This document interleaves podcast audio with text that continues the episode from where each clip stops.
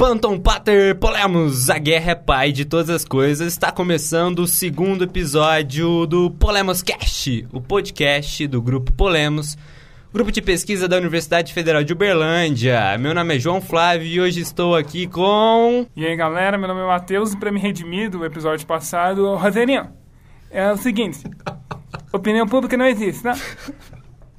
Homero estreando hoje aqui. E aqui é o professor Magalhães e não tem valor esse negócio de opinião pública. Toca a vinheta!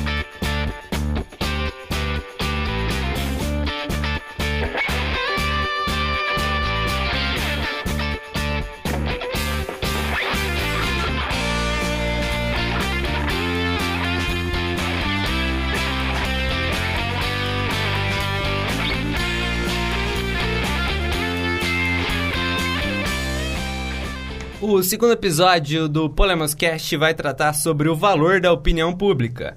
Nossa base é a grande frase do ministro Barroso, que é a seguinte: o judiciário deve ouvir a voz das ruas. Mas afinal, que vozes são essas, as da rua? O que é opinião pública? É, é, essa frase do ministro Barroso, ela foi uma frase que repercutiu bastante, tanto nas mídias sociais quanto no, no mundo jurídico, é, porque ela, ela fala sobre algo muito, ou quase etéreo, vamos dizer assim. O que, que é esse algo quase etéreo? Esse negócio chamado opinião pública. Porque, afinal de contas, o que é opinião pública?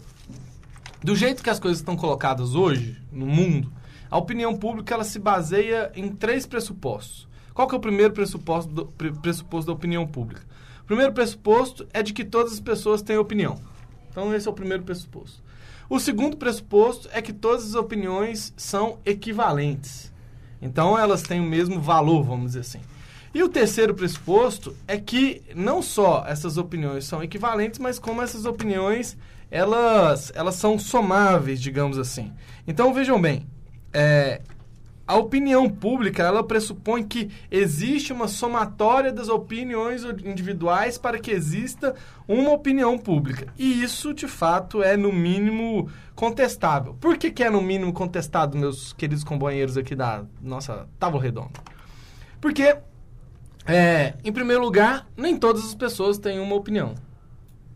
Então você chega para perguntar alguma coisa numa pesquisa de opinião, por exemplo, do Datafolha, do Ibope, alguma coisa assim, que depois é apresentado para a gente no, assim, numa beleza de um gráfico de pizza, de um gráfico de coluna, e tudo fica parecendo assim maravilhoso. É, muito factível. Muito factível, muito científico. Fica é. parecendo científico fica parecendo que as pessoas realmente têm opinião e essas opiniões foram é, é, é, somadas. tomadas e somadas de uma maneira racional. Mas, na verdade, grande parte das, dos assuntos ou dos temas que são colocados para que as pessoas respondam às pesquisas de opiniões, são de opinião, são pesquisas, é, são perguntas que as pessoas nem pensaram sobre isso antes. Ou seja, a, a própria pesquisa de opinião faz gerar uma opinião que não existia antes, que a pessoa não pensou sobre isso antes e que foi gerada naquele momento de pressão da própria pesquisa de opinião. Então, assim, é, a opinião pública, tal como a gente conhece hoje em dia, seria a somatória das opiniões individuais que formariam a opinião pública. Mas para isso precisa existir opiniões individuais antes de qualquer opinião pública, o que não é factível, exatamente porque existe o problema da mídia, o problema dos contextos sociais, os problemas coletivos, mas eu acho que eu já estou falando demais e a gente continua com a partir daí. Fala aí, Homero, qual a sua opinião? P opinião pública? Qual que é a opinião existe... sobre a opinião pública? Ou não?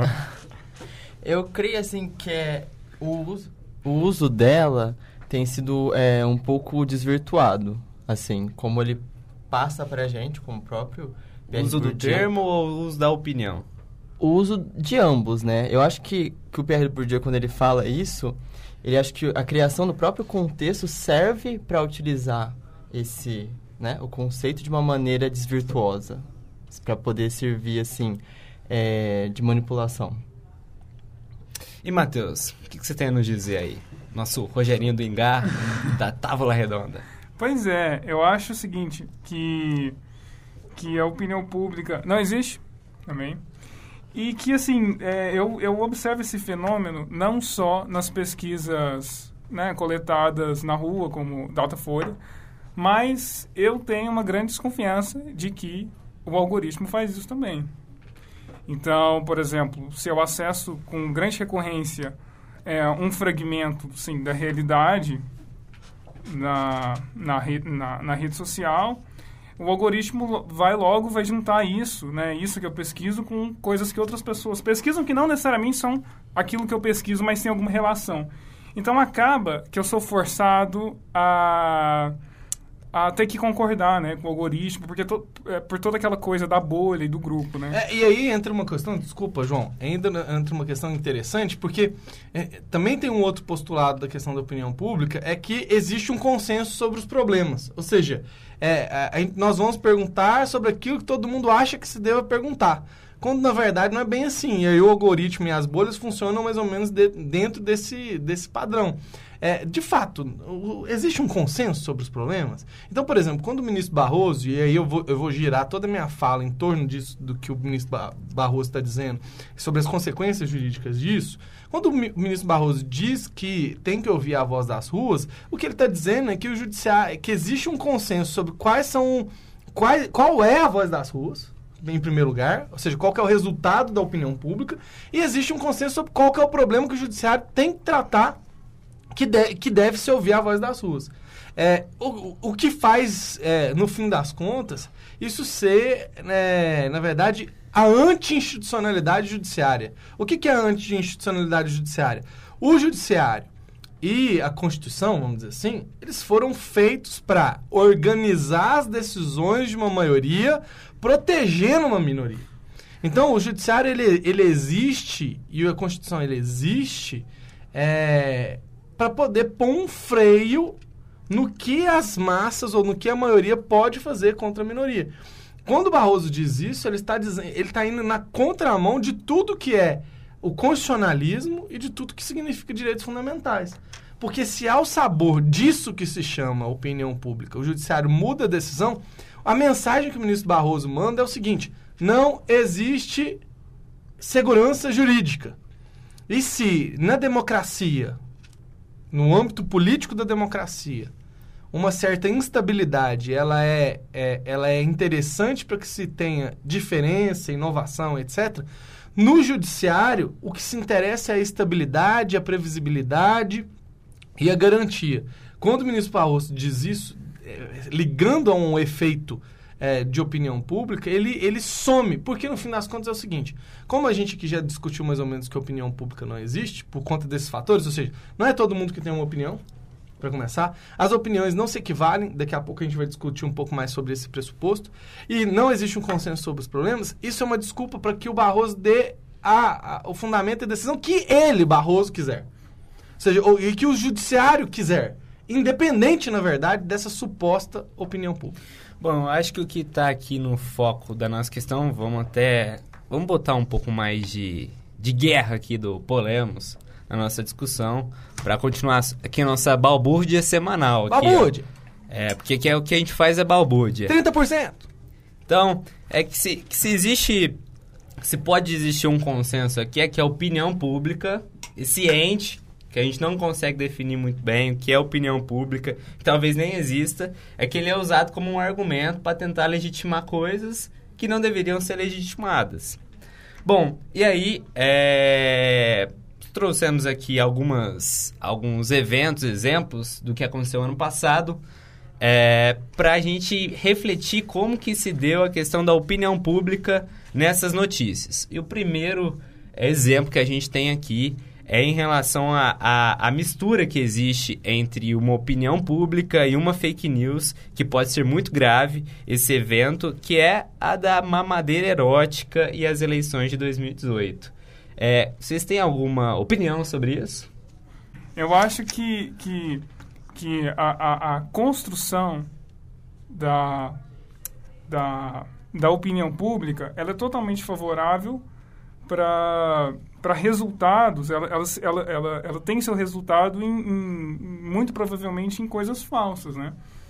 Então, por exemplo, é, uh, se, se, por exemplo, o Datafolha faz uma pesquisa E eu dou uma opinião ah, que ainda não foi por mim totalmente pensada, né? Por exemplo, sobre um ah, sobre a disputa de dois presidentes, né? E portanto eu gosto de um presidente só porque eu concordo com a, com a política econômica dele, mas não significa que eu goste dele, né? É, então eu sou, então aí ah, eu respondo a opinião pública que eu gosto desse presidente. E as outras pessoas que vão responder também essas perguntas, elas também não vão responder pensando na totalidade que significa aquele presidente, né? Aquele, é, aquele que está pleiteando o cargo da presidência. Então, assim, é, então essa soma, ela acaba sendo uma soma de coisas diferentes, né? E a soma de coisas diferentes pode ser modelada pela mídia, modelada por quem quer que seja que tem esses dados. Então, assim, e, e, as pessoas que. E o pior de tudo, na minha opinião, é que as pessoas que, que, que veem o resultado bonitinho na mídia, elas acabam concordando que elas pensam com aquilo na totalidade daquilo que é. Então, por exemplo, se eu concordei que o presidente era só economicamente. Uh, que a conduta do presidente economicamente era interessante, só isso, eu vou passar a concordar, depois que saírem os resultados, que o presidente é bom na sua totalidade, né? E, e, e o pior, aí entra a espiral do silêncio, né? É, a, a mídia vai criar essa espiral. Então, não só eu vou pensar isso, mas como as outras pessoas. A gente vai ser, digamos, coagido a externar as coisas dessa maneira. Bom, uma... E aí, só, só para completar, é... Vai acabar a bateria agora. Não. e aí, só para completar. Uh, então, veja que a opinião, eu construí a opinião sobre a política econômica e depois me vem outra opinião que é construída por outras pessoas e que eu aceito. Então, essa opinião que eu aceitei é uma opinião muito pobre. É uma opinião que, se não é racional, ela tem muito do lado afetivo, dos afetos, né? E a gente já discutiu o, o, o episódio passado que os afetos são uma terra fértil para surgimento de fake news.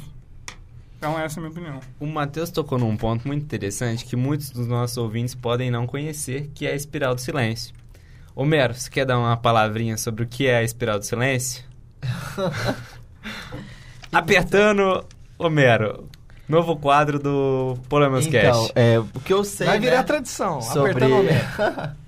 sobre a espiral do silêncio é que assim, quando nós temos é, em um grupo, né, pessoas debatendo acerca de um tema e uma maioria é, se estabelece com um determinado ponto de vista, né, é, certas pessoas que têm um ponto de vista diferentes daqueles, elas tendem a se calar, tendem a, seja, a ficar em silêncio, por é, entender que se expressarem o seu ponto de vista, elas podem estar é, tá sofrendo algum tipo de... É, de contra-ataque dos outros. Sim, sim, sim. Tendendo a ser mal vistas. Exclusão, falta Isso. de reconhecimento. Exatamente. Magalhães, sobre reconhecimento, o que tem a nos dizer em relação à opinião pública? A gente tem uma tendência é, de, de, como a espiral do silêncio também é, traz isso, de querer pertencer, né? Nós temos uma necessidade de pertencimento. E essa necessidade de pertencimento ela é muito primitiva. Ou seja, ela, ela é algo que nos afeta porque numa maneira muito uh, anterior, ou seja, quando uma parte do nosso cérebro muito primitiva estava sendo formado, se nós não nos uníssemos num grupo, nós morreríamos. Então, o instinto natural aqui é o seguinte: se eu estou em grupo, eu tenho mais chance de viver, se eu estou fora do grupo, eu tenho mais chance de morrer. Esse, esse é o instinto natural. Então, é por isso que o pertencimento não tem moralidade propriamente dita. Então, quando alguém que está isolado, que se sente sozinho, alguma coisa assim, é dado a essa pessoa um, um, laço de pertencimento, um vínculo de pertencimento, essa pessoa atua como o grupo diz. E aí é por isso que a gente diz também que, nesse ponto de vista, na opinião pública, nem todas as opiniões, nisso que se chama opinião pública, nem todas as opiniões são equivalentes. Ou seja, a gente não pode somar todas as opiniões, porque o que mais vale é que, dentro de um grupo, aqueles que estão em hierarquias maiores têm opiniões mais valorizadas do que aqueles que estão nas hierarquias menores. Isso a gente pode observar em qualquer grupo é, social. Então, se a gente vê numa igreja, a opinião do pastor vale mais do que a opinião dos membros, ou do padre, ou do guru, ou do, do palestrante espírita, qualquer coisa assim. Eu não estou querendo ser é, direcionado para uma, uma religião. Se a gente tem um grupo. Um, não está um, querendo ter opinião aqui. Se a gente tem, por exemplo, na faculdade de Direito, a Meretíssima, a La Loba e qual que é a outra Atlética. Ah, Atlética. Também não é a opinião de todo mundo que vale do mesmo jeito. Vale mais do daqueles que estão em hierarquia, são mais antigos dentro dessas organizações e assim por diante. É, então, e aí só para a gente ter um, um, lado agora político, né? Então, as hierarquias políticas e as lideranças políticas também exercem essa força gravitacional da opinião. Então, é, se o presidente, o ex-presidente Luiz Inácio Lula da Silva emite uma opinião, então recentemente ele deu uma entrevista, essa opinião é repercutida de tal maneira que nenhum outro petista na história teria a mesma força de, de opinião que ele. E do mesmo jeito, se o presidente Jair Bolsonaro emite uma opinião, essa força dele também exerce uma, uma força gravitacional diante daqueles que tem ele como, como, como um símbolo, alguma coisa assim. Então, as opiniões não são equivalentes, as opiniões não estão no mesmo patamar, porque existe algo, um, um detalhe importante que se chama poder e pertencimento. Como nós temos a necessidade de sermos reconhecidos, nós acabamos caindo dentro de um eixo de opinião que não é, é um eixo que é de fato democrático. Ele é um eixo que, que tem exercício de poder. Então, na realidade, o que me parece aqui com o nosso diálogo é que opinião pública não existe, mas o que existe é a opinião dominante, que é tida como de todas, que é imposta a todos em vários momentos. O Clóvis de Barros Filho, no seu livro Ética na Comunicação, ele vai explicar mais sobre essa questão da espiral do silêncio. Muito é, contextualizado aqui na nossa fala que ele aponta dois por que silêncio? Porque existe um medo. Então, quando se tem um medo de que os indivíduos é, fiquem isolados, existe o silêncio né, nessa questão para que ele não se fala a, não se coloque a discórdia no grupo e, e por isso seja o isolado, né? O que está de fora da rodinha. E por que espiral? Porque essa dimensão ela é cada vez mais progressiva. Então, quanto mais uma opinião for dominada ou ilegítima, maior a tendência de que ela não seja manifestada. Então você tem aí uma progressiva, é um progressivo aumento do silêncio. Além disso, se tem um ônus social crescente, porque o que, que vocês acham? Quando você dá uma opinião, você tem que arcar com ela, né? E por vezes você não tem um capital necessário para arcar. E isso gera uma frustração, gera uma manipulação dos seus afetos, né? E, bom, o que, que vocês têm a me dizer sobre isso? Eu creio que ainda mais é, em tempos que nós temos um debate tão polarizado que tudo é entendido como um ato político. É, mas o interessante, então, da, da espiral do silêncio nesse sentido, então, vamos lá. É, no, no, no podcast, podcast passado... Nós, Assistam. É, escuta. Escuta. É, nós mencionamos o fato de que o poder tem uma natureza que é a natureza de, de, de ser um, um buraco negro para a verdade, né? Então, o poder tem, tem essa natureza de ser um buraco negro para a verdade. E aí, como que a, a, a, espiral do silêncio faz com que esse buraco negro se amplie? Porque você, o, o, o João Vitor aqui fala, o João Flávio, disse aqui agora que... que não, mas não foi Pedro.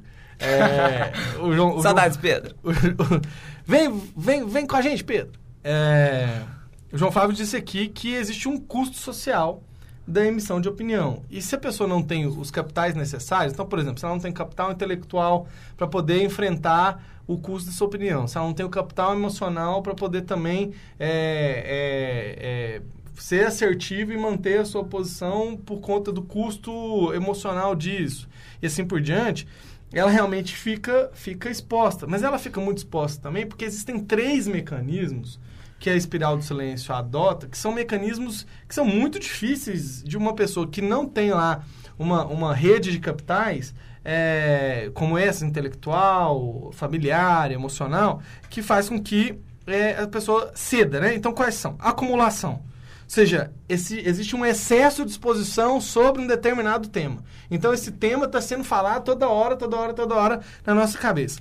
O segundo é consonância. O que, que é consonância? é, você vê um monte de gente diferente falando praticamente a mesma, a mesma opinião em lugares diferentes. Então, a acumulação está falando disso o tempo todo. Consonância é que um monte de gente diferente está falando. E, finalmente, a ubiquidade. E o que, que é a ubiquidade? Significa, basicamente, que onde a gente vai, é isso que está acontecendo. Então, quando hoje, por exemplo, hoje, por exemplo a gente está vendo isso com é, o, o, o, governo brasileiro. Hoje a gente está vendo, inclusive, com crise na democracia. Todo lugar que a gente vai tem esse negócio chamado crise na democracia. Aliás, nós trouxemos um dado aqui que fala pesquisa de opinião pública. Pesquisa mostra que 83% estão insatisfeitos com a democracia no Brasil. Você foi perguntado, Magalhães? Não fui perguntado. Você foi perguntado, Matheus? Tá errado. Você foi perguntado, Muito Homero? menos. Eu não fui perguntado. E aí eu gostaria de saber, será que todo, todo brasileiro, toda brasileira tem conhecimento do que, que significa uma democracia? É, porque aí entram várias coisas. O que significa que é uma democracia? Qual que é a diferença entre democracia e governo? Qual que é a diferença entre governo e Estado? Qual que é a diferença entre a democracia, o governo e o Estado e o seu patrão, que é o cara que diretamente é, tem a relação de você no dia a dia, é, ou do seu professor, ou do seu diretor de escola, assim por diante. Ou seja, é sintetizado numa pequena pergunta um monte de coisa que pode. que as pessoas simplesmente não podem, é, em geral, não têm os capitais necessários para poder destrinchar essas diferenças. Então, assim. É, é, surreal, né? É que nem assim, o cara, o cara faz uma pesquisa assim, você é feliz? Ah, sou. Quanto você ganha? 20 mil reais. Aí você vai fazendo isso, e aí o cara sai, sai da pesquisa assim: pessoas que ganham a mais de 20 mil reais são mais felizes. E uma coisa não tem nada a ver com a outra, né? Não, necessariamente. Mas o, o, eu acho que o que tem que ficar claro aqui é que a gente não está querendo falar para você não emitir sua opinião. O que a gente quer deixar claro aqui Errado. é que existe uma falsa noção de que todos pensam igual todos pensam igual. E aí, se você pensa diferente, você é o esquisito da turma.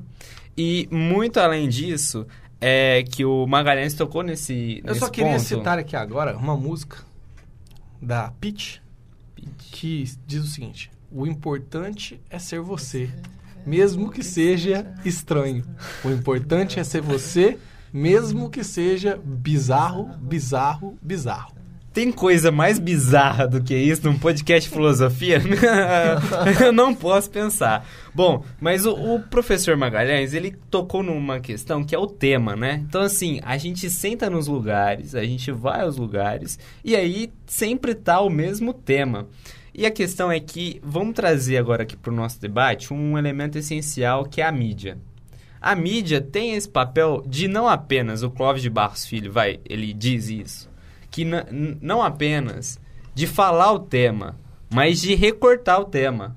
Então, assim, a gente não está falando é da Universidade do Brasil. A gente não está falando que a universidade ela produz conhecimento, produz ciência, modifica os meios sociais. A gente está falando da balbúrdia da universidade e aí os meios de comunicação fazem questão de mostrar a balbúrdia na, na universidade. Quando, na verdade, a universidade é muito mais que isso, né? Então, o que, que vocês têm a, a, a me dizer aí, e ao nosso ouvinte, sobre o papel da mídia na, na manipulação, na criação da opinião pública? É, pois é.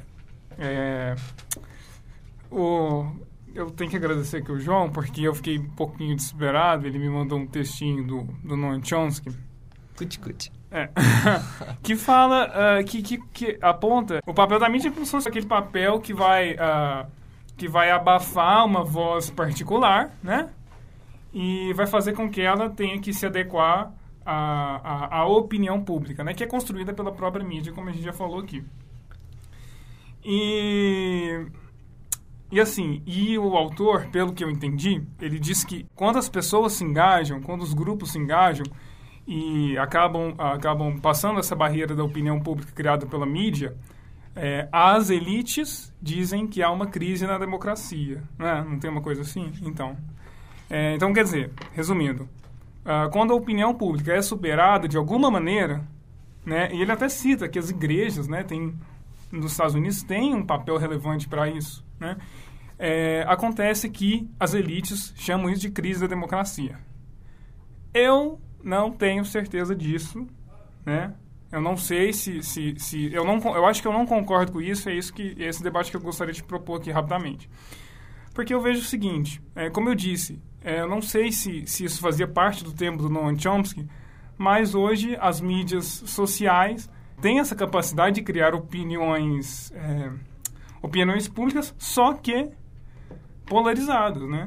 Então, e o que, que, vocês acham? Vocês acham que, que, que, que tipo, uh, assim, é, ao meu ver é o seguinte, antes existia uh, um centro, pelo menos um, um, um determinador da, da, da, da, opinião pública, que era a mídia. Agora que ela é polarizada nas redes sociais, né?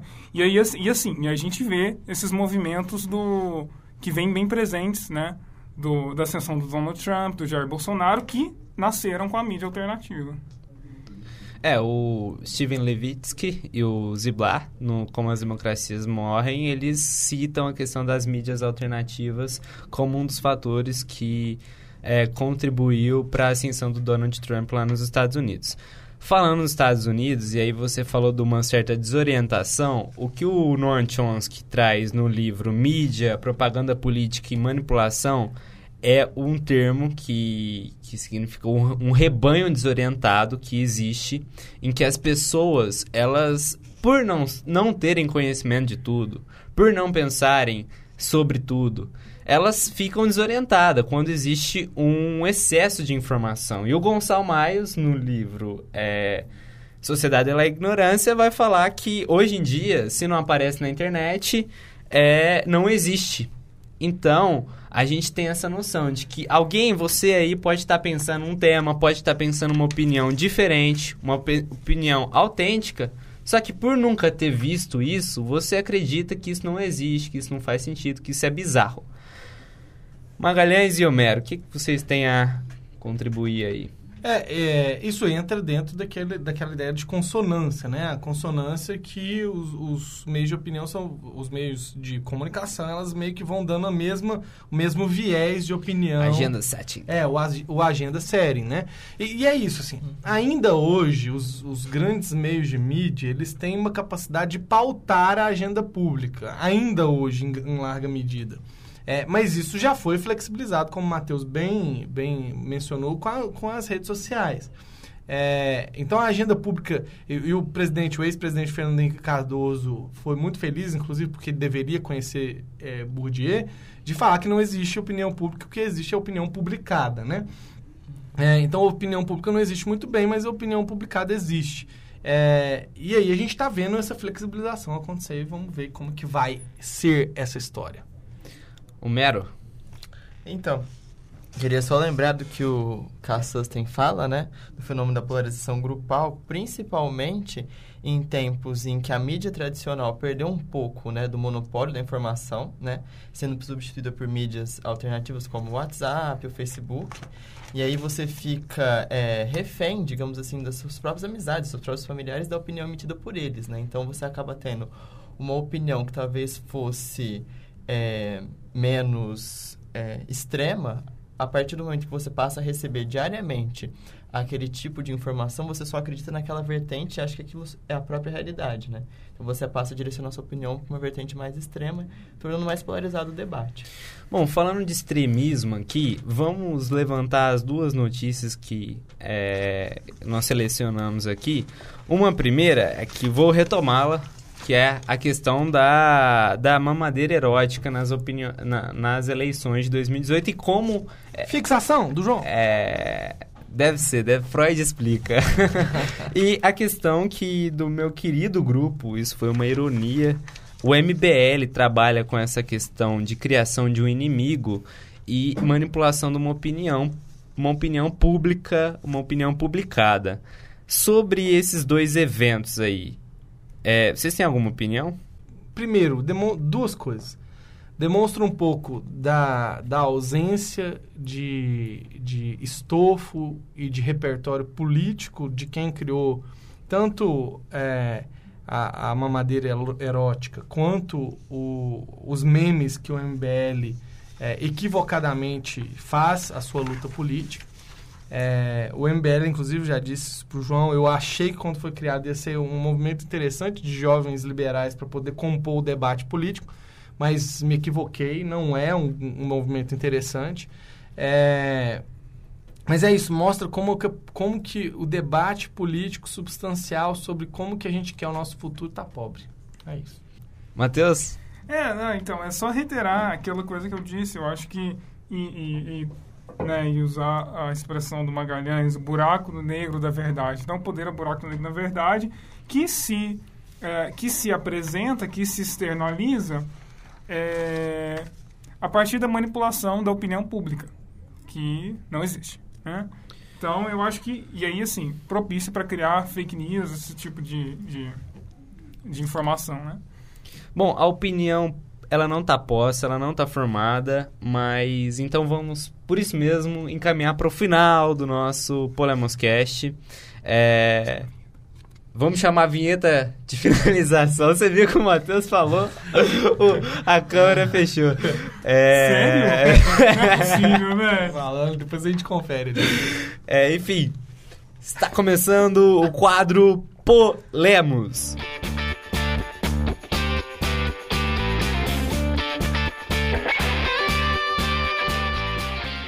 quadro de indicação de livros para você que, que quer aí de é, obras, de obras, não só de, de obras, de arte, de cultura.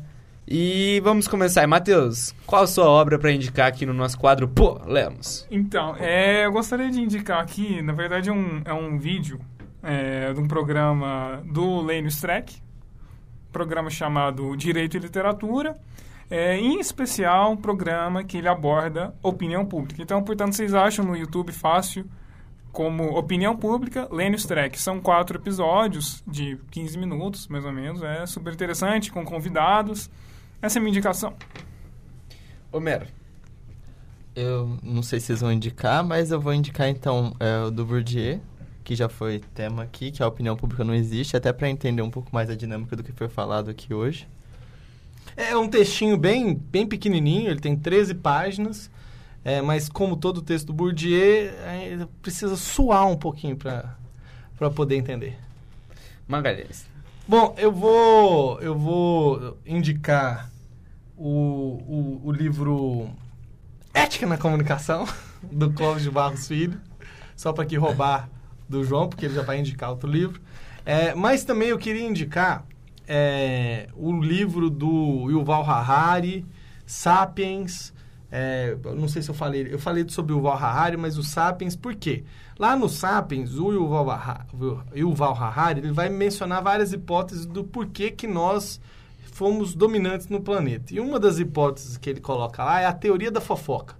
o que, que é a teoria da fofoca? É que nós só, só conseguimos avançar, isso é uma hipótese, né? Que deve compor como a gente fez isso, junto com outras tantas é, hipóteses é, nós só conseguimos avançar e termos núcleos confiáveis porque a gente fofocava sobre o que cada um fazia. E aí o grupo poderia conhecer em quem confiar e quem não confiar. É, de modo que a espiral do silêncio começou na Idade da Pedra. Né? Então, assim, é, a gente é, ia criando laços de confiança para poder é, evoluir ter um grupo mais sólido, né? Então, mas o livro inteiro é um livro que eu acho que é indispensável para a gente poder pensar o homem, ver de onde a gente veio e como agir na contemporaneidade, porque, é, de acordo com o Ival Harari, nós somos seres pré-históricos no mundo hipertecnológico.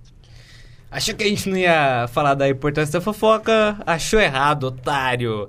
Bom, o Magalhães roubou minha indicação de livro, mas eu vou ser mais indicativo que ele. Eu vou indicar o capítulo da obra, que é o capítulo 6, Impor sobre o que falar, do Ética na Comunicação. E além disso, é com muito carinho que eu indico o livro Mídia, Propaganda Política e Manipulação, do linguista Noam Chomsky. E tem uma parte muito específica lá que ele vai falar sobre a construção da opinião. Bom, este foi o seu segundo episódio do Polemoscast. Ainda, ainda temos que discutir esse capítulo. É, alguém quer dar uma informação aí? Não, tem informação, Rogério. Homero, muito obrigado pela presença, Homero. Venha sempre. É, e o nosso Adeus o nosso próximo convidado é Raoni Biochovski. Esperamos você aqui, meu querido Raoni. E é isso aí, muito obrigado por escutar o nosso Polemas Cast até aqui. Até a próxima, grande abraço.